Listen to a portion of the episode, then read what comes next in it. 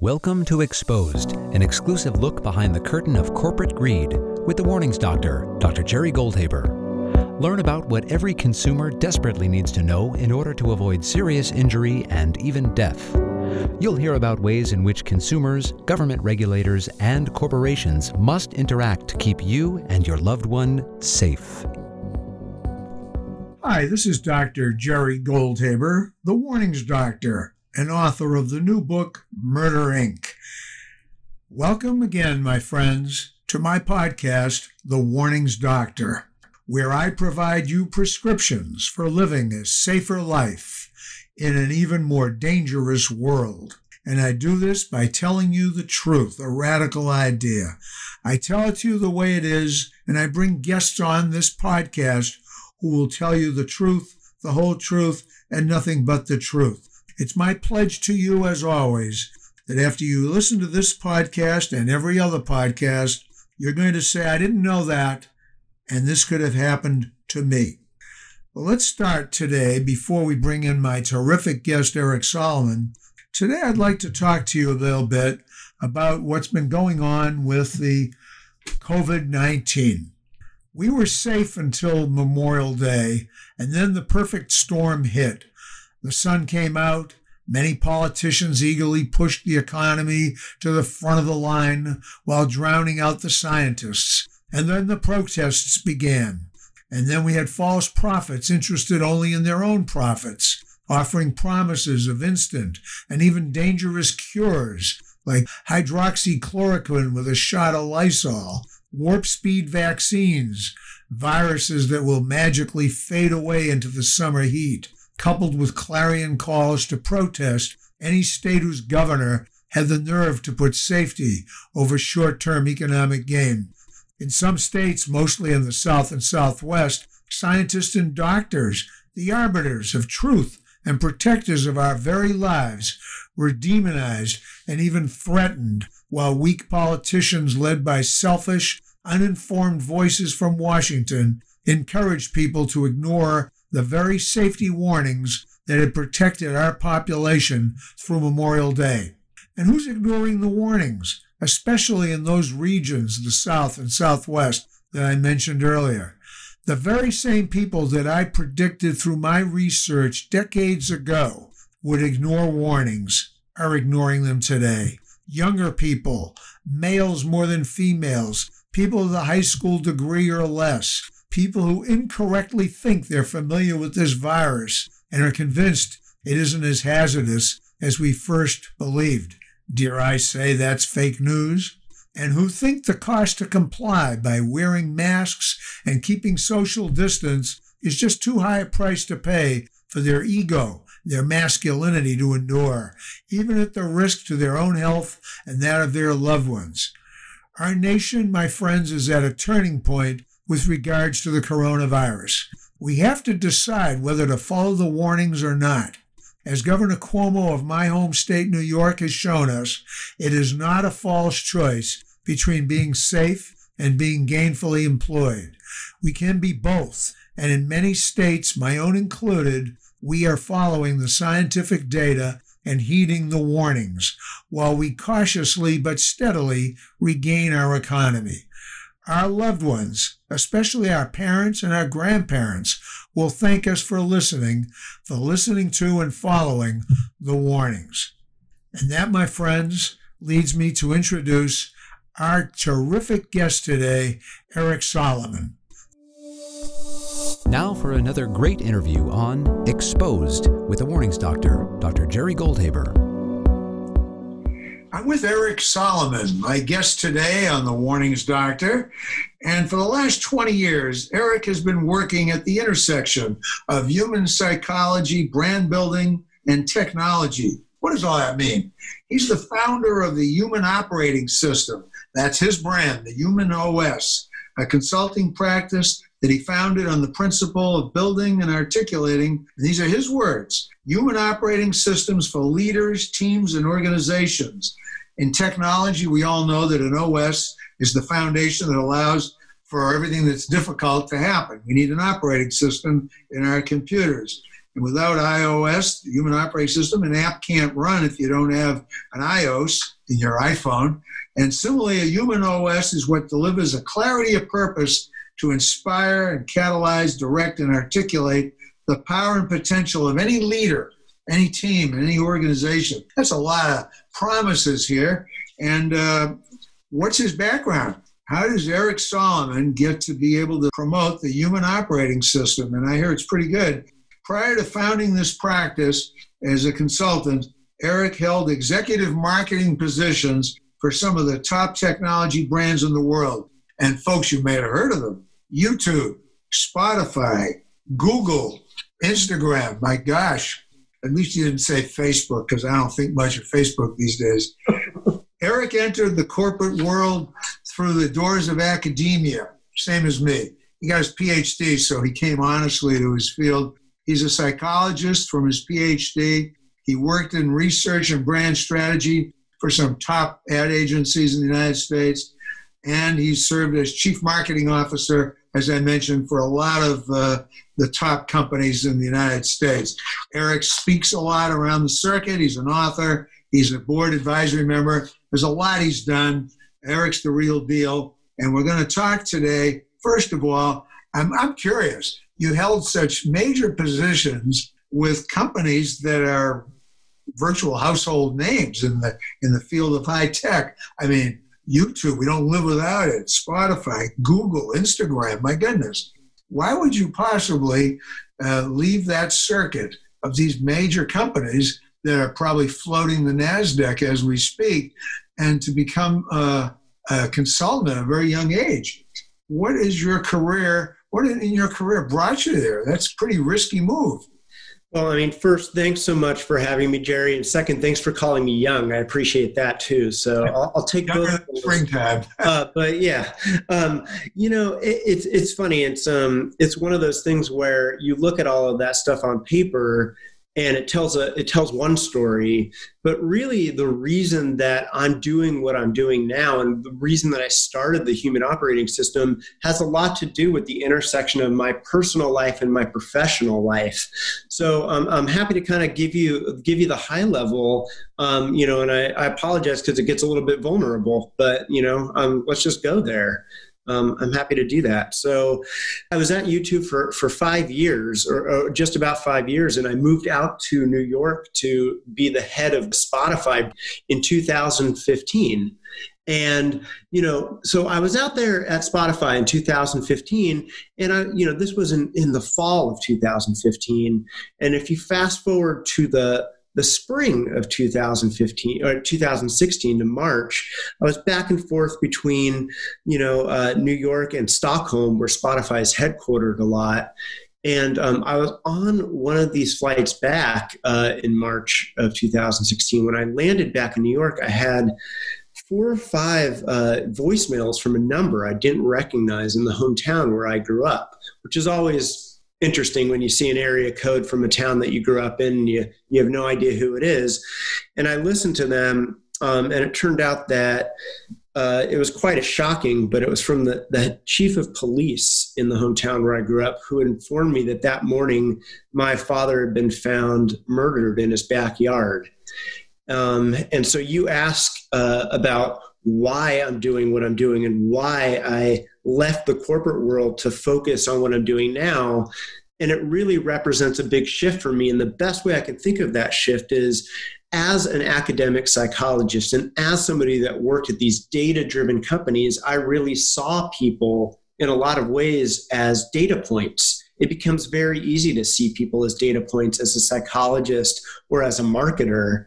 And where I've really shifted to in these in, in what I'm doing now is really understanding compassion as truth and understanding at the end of every transaction as a human being.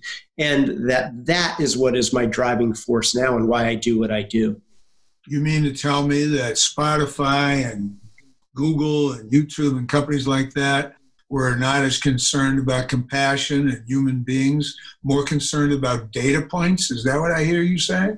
Well, I mean, I think it's fair to say when you when you look at when you look at these for-profit companies that are doing a lot of work with uh, taking a look at user data and people's data, and then figuring out how to market that data to sell advertising, I think it becomes inevitable that you look at people as data points. It becomes hard not to look at them because that is the fundamentally the product that you're selling. And so, yeah, I mean, um, the, of course, there are compassionate and empathetic people within those organizations, but on the whole, that doesn't trickle down to the mission and to the objective of what the companies do.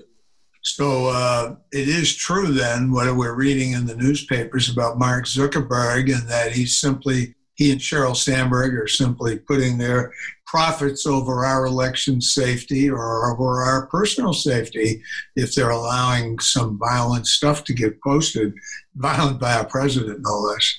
Yeah, I mean, I um, I think it's safe to say that these days I can say I'm a little bit embarrassed that um, you know people forget that Instagram is owned by Facebook. So there was a period of time where my my paychecks came from Facebook, and I can say it's with a little bit of embarrassment now that that that's the case. I'm not ashamed to say that.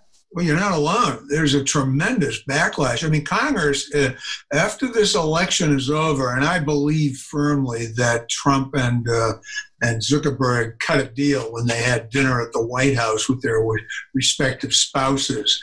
They had a dinner, and they uh, after that, all of a sudden, Zuckerberg took the hard line that uh, he was saying, "Well, I'm disgusted personally with everything Trump says, but we believe in free speech." Blah blah blah and uh, there were no guardrails put up. Once uh, the election's over, assuming Trump loses, I think you're going to see a Democratic Congress go whole hog into the tech backlash because we're seeing a backlash today. I mean, I'm not saying that I'm dropping my Facebook account because I'm peddling my new book, you know. So I'm using all the social media, including your alumni. I'm using YouTube for my own channel. I'm using uh, uh, Facebook, social media.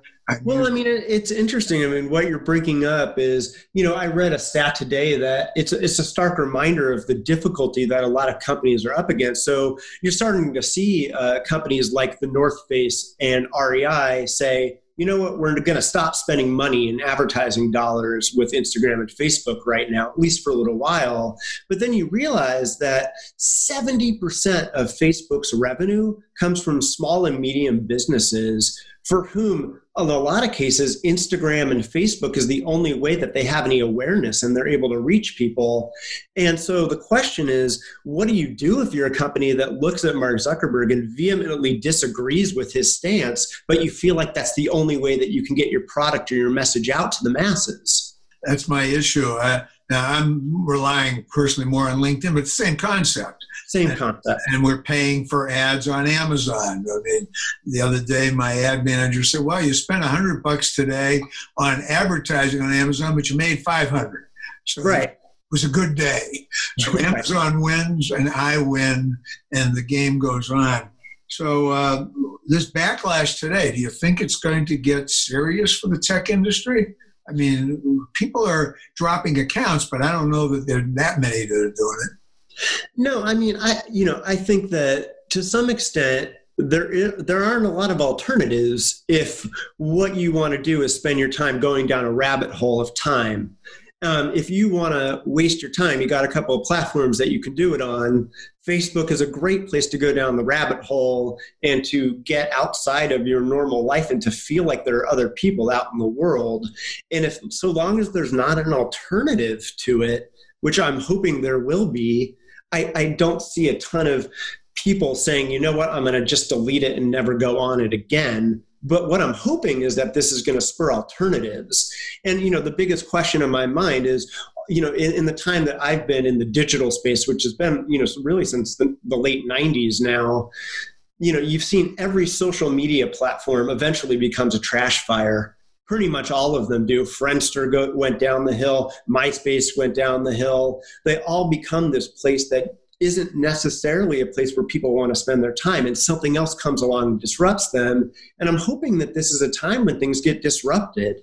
Well, you saw, I mean, the latest one, and, again, I'm not woke enough to keep up with everyone, but I did notice TikTok, without knowing much about TikTok, and I thought it was a mint, I understand that it uh, is being uh, uh, accused, I guess is the word, of disrupting the Trump rally that was recently held in uh, in an arena that holds 19,000 people, and that arena uh, was only one third filled with 6,000 people. Now, uh, apparently, and I don't pretend to understand the details, but if it is correct, apparently people using TikTok use this social medium, young people. I guess this is a medium for very young people. And I so. I don't even use it. And I, I mean, even though you called me young, I'm not young enough to use TikTok. So I heard that a rock and roll group, I, am aging myself when I say rock and roll group, let's say a contemporary music group named K pop. I was thinking it was a, a, chocolate candy bar, but it is. And, and, just so you know, that's not that's not a whole uh, that's not a specific group. It's a whole genre of music, K-pop. Thank you. that's why I'm the warnings doctor, and as my guest today, I have the young at heart Eric Solomon. And I work for Spotify, so I better know my music scene. So he definitely knows his music scene. But from what I understood, and is this correct? Is that technology possible that uh, you know Trump's rally was open to anybody who wanted to apply for a ticket, and apparently uh, organized through TikTok. Uh, over a hundred thousand, maybe a half a million requests were phony coming in from teenagers and early 20s people who then had no intention of going to the rally. And then, of course, Trump's people bought the uh, the uh, bait and they went ahead and advertised that we've had a million requests. Apparently, most of them were phone. Is that true? Is that really something that people could do on TikTok? Yeah, I mean, you know, it, it's interesting. They're not, from what I understand, you're not supposed to be able to do that for a political rally. There's supposed to be an age gate for you know how old you're uh, uh, supposed to be to be allowed to be able to get those tickets but from what i understand yeah uh, a bunch of people within the k-pop scene banded together and said, why don't we inflate it so it looks like the seats are going to be full, but really we're just going to scam the system in the same way that, you know, dare I say the system's been scammed on the other side before. So it's it's a little bit of the taste of the own medicine. I think it though it does point to a slightly more concerning issue, which is the use of social media in general to interfere with political behavior, whether we deem it good or bad. That is something we are going to continue to see. And especially as we head into the selection season, what does it mean that we've got now TikTok and Snapchat and Instagram and Facebook and lots of ways for people to disrupt it in whatever way suits their needs best? Well, this is what's frightening to me. And we know that the evidence is clear that in the 2016 elections, we know this, whether you read the Mueller report, which I've done twice, by the way, or you didn't read it. We know the Russians uh, used Facebook primarily and uh, Twitter secondarily to influence or attempt to influence the outcome. And while the research is impossible to do because you have to be sitting in somebody's home when they read a phony message from a Russian bot, and then see how that influenced what their behavior was on social media and ultimately when they fall you would have to follow them into the voting booth and see if that actually so the cause effect research would be very hard to do. Nevertheless with hundreds of millions of, of, of messages going out and being shared and spread around, uh, the likelihood that they are ultimately a, a very close elections 10, 20,000 votes in three states separated the two people.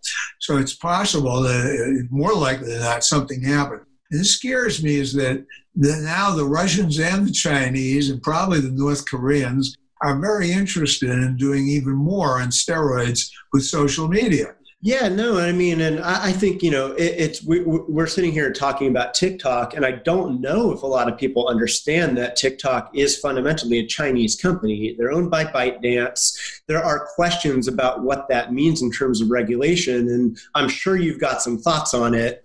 But you know, I think people need to be aware that you know ultimately all of the data that TikTok is collecting ends up in, in Chinese hands and this is very frightening because not only are the Chinese going, and we've already seen what the Chinese have done with the DNA of their own people, and they're running a national DNA base to be able to track everybody right. in the country. So privacy is kind of out the door on most of this, and in the hands of a foreign adversary, the thoughts are frightening because, as you know, we get higher up the food chain, and people are subject to bribery. Uh, can you say Michael Flynn by name by this? but anyway, let's talk a little bit about that because here we've got. Uh, uh, uh, I'd like to think that the 6,000 people in the Bank of America uh, arena in Tulsa that showed up were probably crazy people devoted to Trump when they were to living and breathing. But 18, another 12, 15,000 people, I think, I'd like to think they didn't show up, less so because of TikTok than more so because they were concerned about COVID their health and the health of their loved ones, uh, where they would have to bring the disease back to if they were attending. Yeah, I mean, there have to be a, a number of factors. I'm sure that there was some amount of, um, whether it was successful or not, there was definitely some attempt at interference with that. But on the other hand, you know, you're seeing, you know, drastic dips in popularity in the polls for Trump. And I'm sure a lot of his contingency is seeing that and saying, hmm, maybe we should take a look at this. And then, as you said, there's always going to be some diehard people that are going to show up no matter what. But a lot of people are concerned, rightfully so, for their health as we see the numbers tick up and tick up across this country. You know, we've seen a lot of corporate branding going on. You and I have talked about this in the past. A lot of corporate branding has been going on as a result of both COVID and as a result of the protest on the Black Lives Matter campaign that's been uh, very successfully taken to the streets and will probably influence Congress as to coming up with some plans. And I, more than that, I think our whole uh, system is being flipped upside down. Now, from where you stand, now, this intersects with Eric Solomon, my guest today on the Warnings Doctor, that you are really onto something when you're talking about the human operating system. You're talking about the the human, the, the person, the actual, and, and what could be more humane to look at than the concept of empathy, understanding what people are about.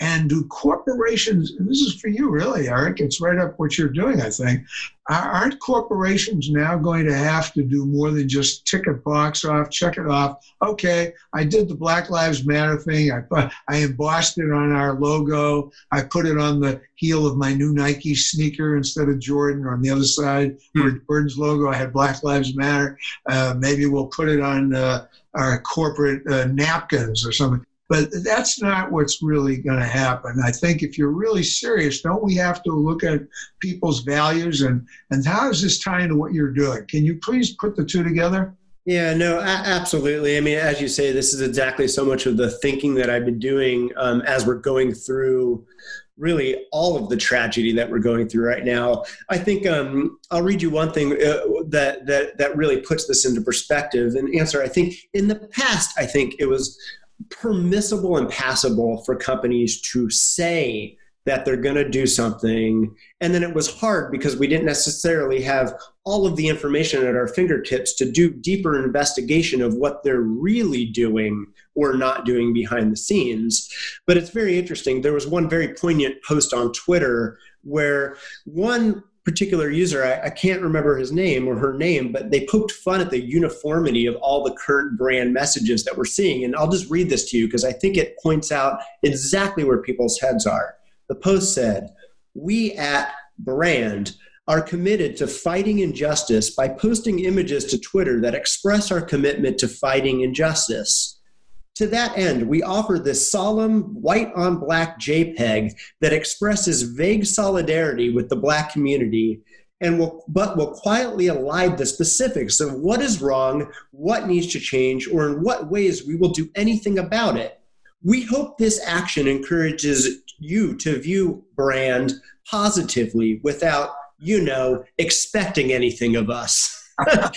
three seconds, three seconds after sawing that tweet, I saw one from CBS telling me that they stand in solidarity with their black colleagues, and another from Pixar letting me know that they stand for inclusion. Listen, fantastic. But I think what we're seeing now is that consumers, employees, especially now, are feeling very squeezed very stressed and very impatient for change. And we need a lot more than a social media onslaught of these unverified platitudes to get us out of the mess we're in.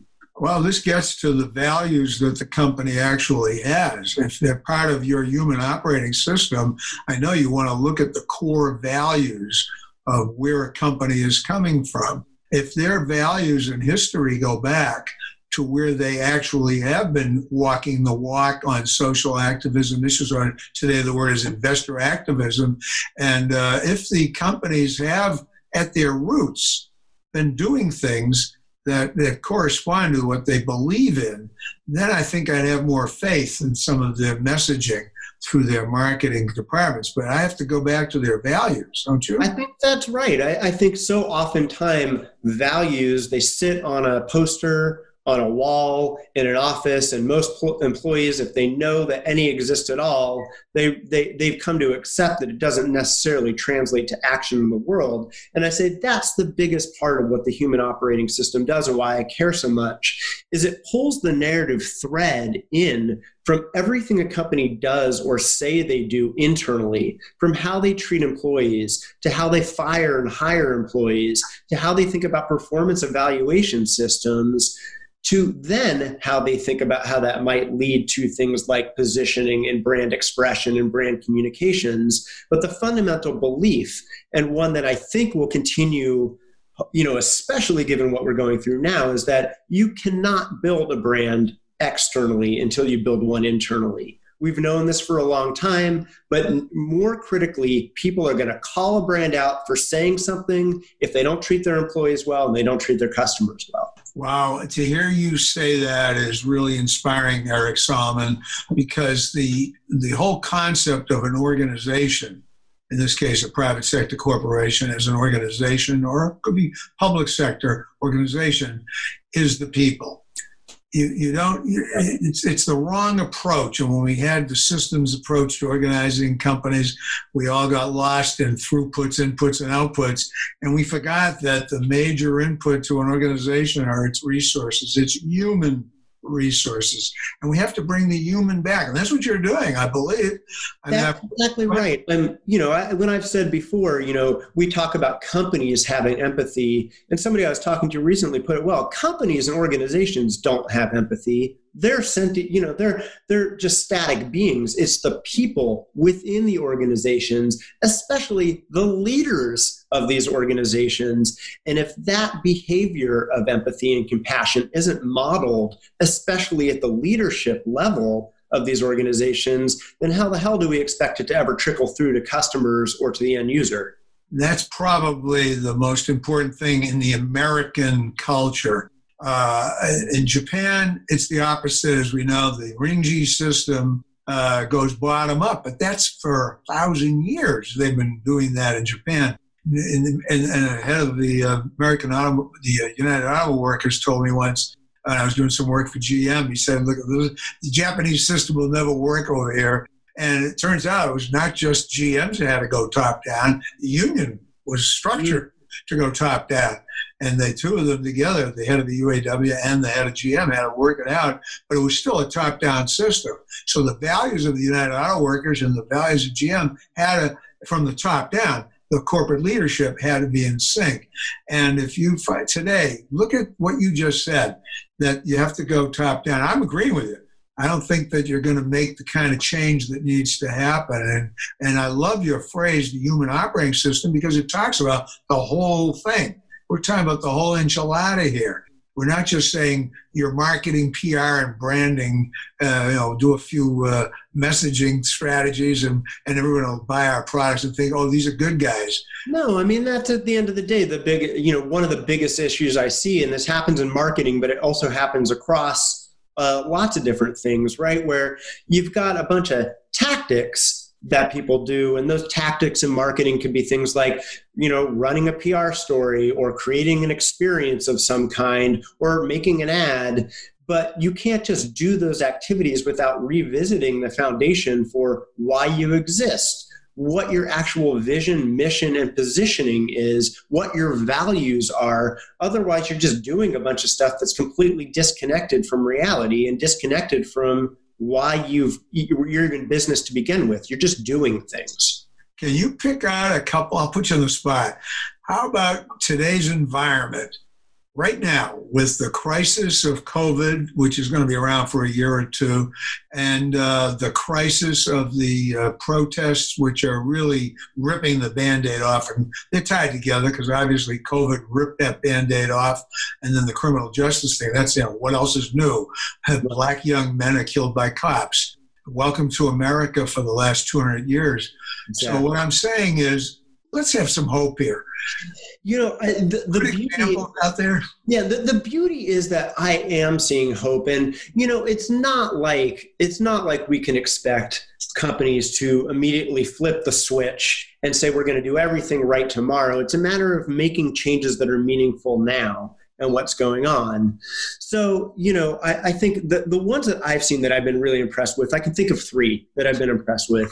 I'm really impressed with Ben and Jerry's and what Ben and Jerry's is doing right now. Um, they had a, a pretty prominent, you know, post on Twitter about how what they're doing is setting up information for both employees and for customers to learn more about policing in America and what is wrong with policing in America. And they're putting a stand in saying, like, hey, you know, like this really matters. This this is uh, something that's super important. Other people that I've seen more recently, both REI and the North Face made a decision to say, you know what, we do not agree with Mark Zuckerberg's decisions, so we're not going to be giving our money and our advertising money to Facebook. Um, they may not do it in perpetuity, but they're going to at least do it now. So the big question is, um, you know the, the question is can they be a role model for more companies to say you know what? Let's not just rely on these platforms because they're big and they have reach. Let's have values and stand by those values. So i think those three are ones that i'm noticing do good things right now. You've seen a bunch of people respond to their their comments with some people saying i'll never buy your ice cream again but twice as many comments saying i'm going to stock up even more on your cherry garcia. So you hit my spot right there. But mine is the frozen yogurt Cherries Garcia. I'm a oh, chunky monkey fan myself. With the, the monkey one, I've had that too. But uh, what are you working on now besides gorging on Ben and Jerry's ice cream? What are you doing right now? Yeah, you know, it, it's um, I, would say, you know, it's a hell of a time to be an independent consultant. Uh, it's a, you know, like for a lot of people that run their own practices or small business, uh, there's a lot of um, a lot of things that are up on the air uh, up in the air that things aren't as cut and dry as they used to. So i'm spending my time right now um, really thinking about how to put a stake in the ground in places where I can make a difference.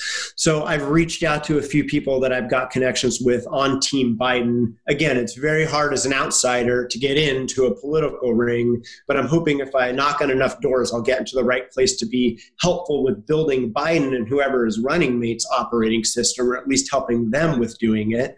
Um, so we'll have to do it.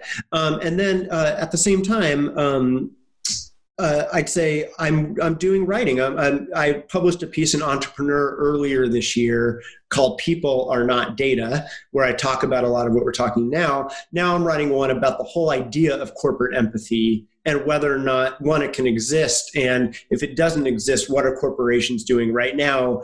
Kind of coining a new word, word where it used to be called greenwashing where people were talking about people standing for corporate thing or for for social good and doing good things for the the ecology systems of the world but actually doing bad practices. Now i think that people are spending more time and money marketing that they're kind and caring and compassionate than they are actually doing compassionate behavior. So i think what i'm working on right now now is kind washing.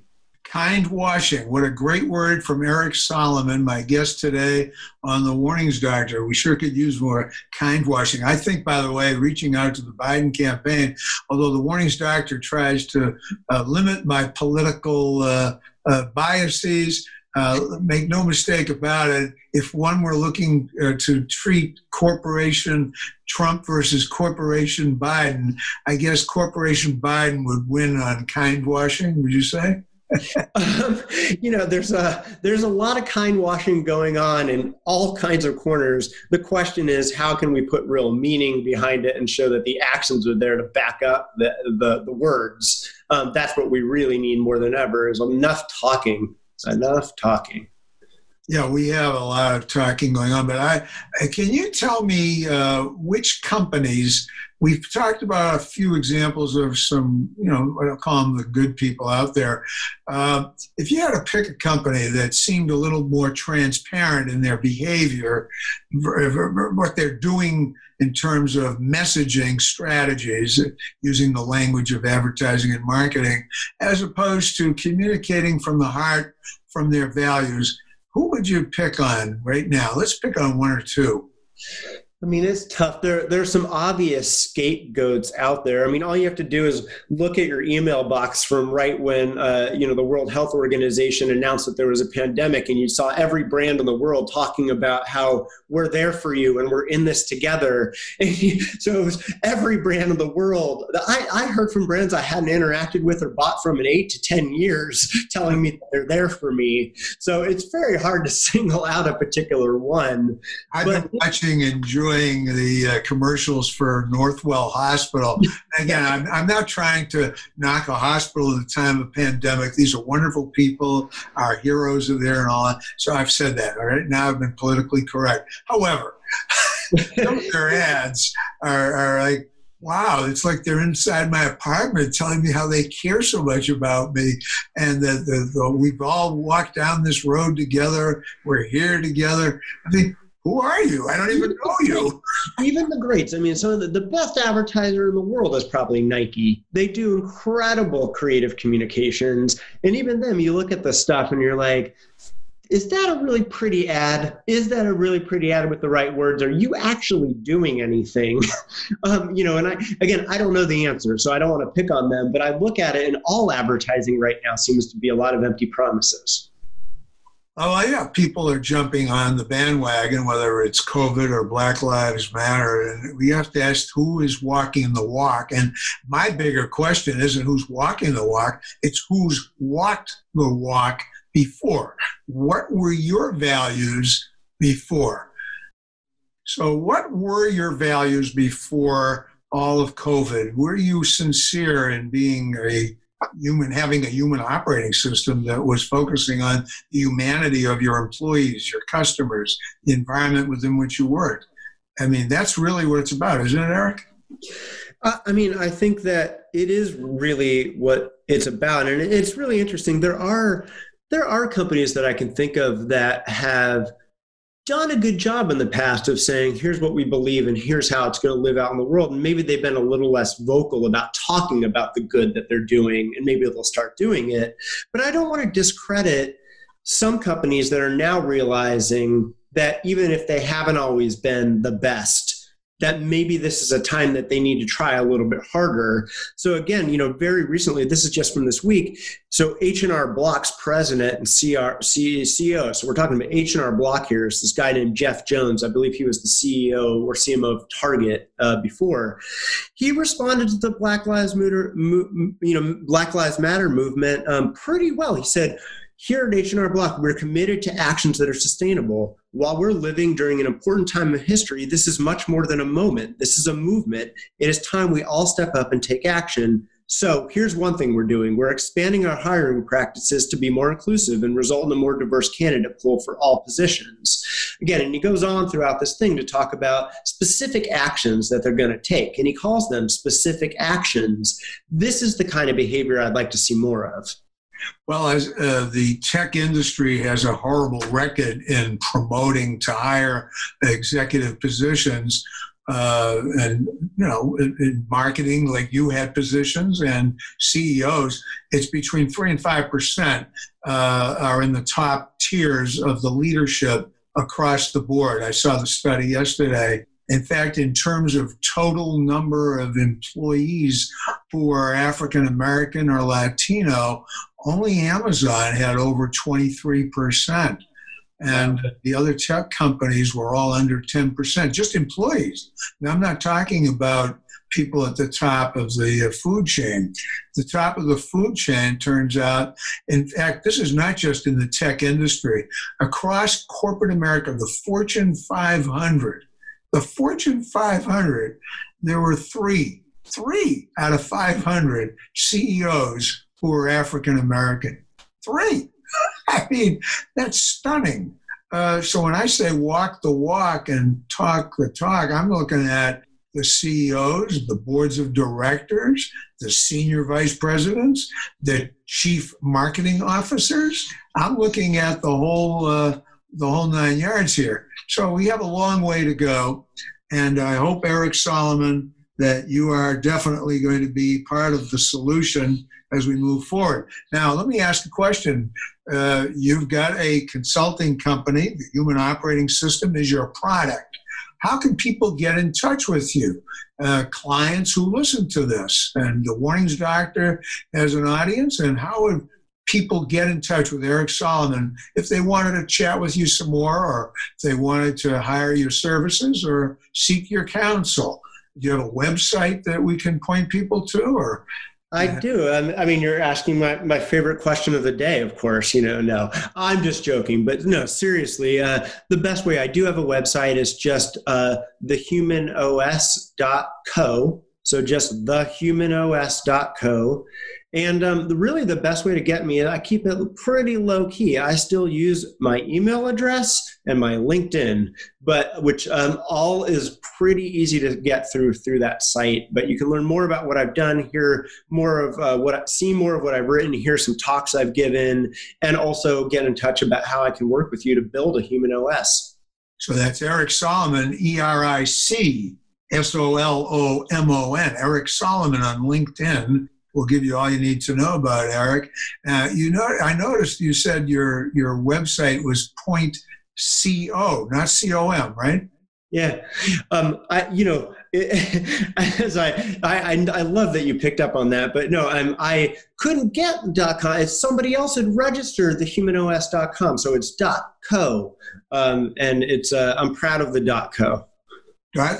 Okay, Eric Solomon, our guest today on the Warnings Doctor, the founder of the Human Operating System, and he is bringing humanity back to our corporations where it belongs. And he's going to hold companies to the water to be sure that their words match their actual values.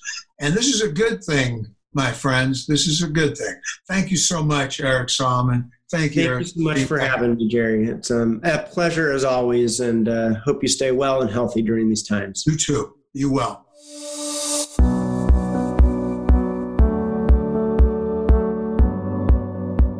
And once again, I want to thank my very special guest, Eric Solomon. And if you want to get in contact, let me remind you again with Eric Solomon, you can reach him directly at thehumanos.co. That's the human os dot co. That website will give you all the information you need, or you can look up Eric Solomon on LinkedIn and you'll learn more about Eric Solomon, our fantastic guest today. Now, before we close this episode of The Warnings Doctor, as I do every week, I'd like to read from you some parts of my new book, Murder Inc. And in this particular section, I wanted to share with you in the last chapter, I write about 12 steps to make you an active information seeker. Because as you know, I've said before, corporations are more interested in their profits than our safety. And a conflicted revolving door prevents government agencies from looking over, looking out for our best interests. So until we get a more regulatory environment in place that makes corporations realize they've got to tell us the truth, it's really up to us. And so I provide in my book to you 12 steps, Jerry's 12 step program to make you a more informed, a more informed user of products that will help you prevent injuries and save uh, deaths from your family and your loved ones. I'm going to read with you six of those steps today, and in my next episode, I'll read you the next six steps. So here goes. Number one, read all product labels very carefully, both on the front and back. Even if you don't think you understand the language, read it and reread it, and even ask friends of yours to help you understand it. But make sure you read all the language. Even if you're the person holding up the line at the supermarket, read the label. Number two, if you don't understand the language, call the company's consumer hotline and ask questions. Seek the advice if you can't reach the company of a trusted professional, a doctor, a lawyer, a teacher, your best friend. But if you don't understand the language, don't give up. You need to understand what the risks of using products are. Number three, use the internet to research product safety information. This is the digital age. Information is available from all the libraries of the world at your fingertips. Use this to become a more informed consumer. Number four, use social media both to research and share with others important product safety information. If you've discovered something that you think others should know about, please, this is a good use of social media. Share it amongst your friends and family uh, and let people know what you've learned about the safety of products. Number five, blog about product safety information. Everybody's a publisher today with the internet, so create a safety blog and tell others about what you've learned. Have a regular blog or newsletter online and share that information. Number six, if you're not satisfied with what you've read about product safety, then write to government agencies that are responsible for regulating a product and ask them questions and tell them what product related injuries by law or age by law the agency has to open a file the minute they receive a complaint from somebody like yourself. And by the, by the way i practice what i preach I wasn't happy when the FDA came out with some of its new nutritional requirements, so I wrote them a letter and I kept persisting until they invited me to consult and be a part of a panel. I am just a consumer the way you are, and I wrote to the government agency. Please, they will respond. So, those are the first six rules that I have for making you a more informed consumer.